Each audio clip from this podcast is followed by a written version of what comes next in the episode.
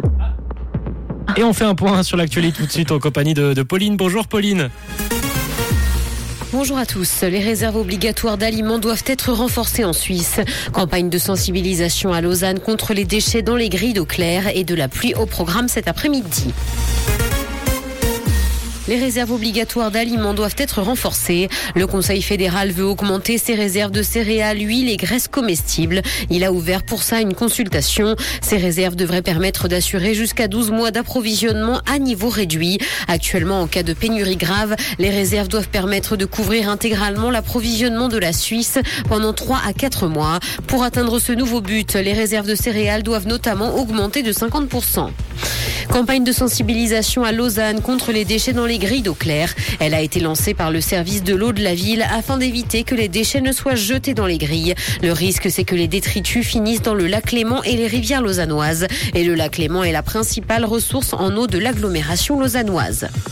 La Poste invite tout le monde à tester le vote électronique. Le nouveau système d'e-voting sera utilisé pour la première fois dans trois cantons lors des votations du dix-huit juin. La Poste lance donc une plateforme de test à cet effet. L'entreprise a d'ailleurs rappelé qu'une étude a montré que quatre-vingt-quatorze pour cent des Helvètes souhaitent voter de manière électronique. Si la votation du dix-huit juin est concluante, l'expérience sera répétée.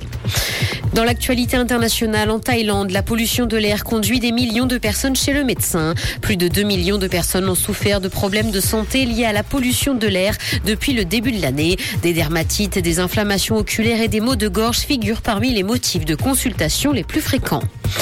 Des développeurs ont rendu ChatGPT plus autonome. Des outils d'intelligence artificielle comme AutoGPT, notamment, doivent permettre de mener des projets complexes sans intervention humaine ou presque. Il suffit de fixer un objectif à l'application, comme créer un site internet sur un thème donné, pour que le système produise lui-même les requêtes successives nécessaires pour atteindre son but. Une supervision humaine reste cependant conseillée pour effectuer ce genre de tâches.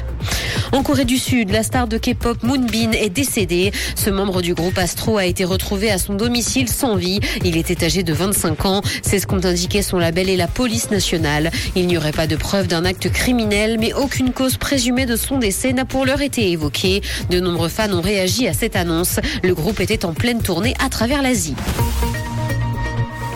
Le ciel sera couvert cet après-midi et de la pluie est attendue. Côté température, le mercure affichera huit degrés à Nyon et Yverdon, ainsi que neuf à Montreux et Lausanne. Bon après-midi à tous sur Rouge.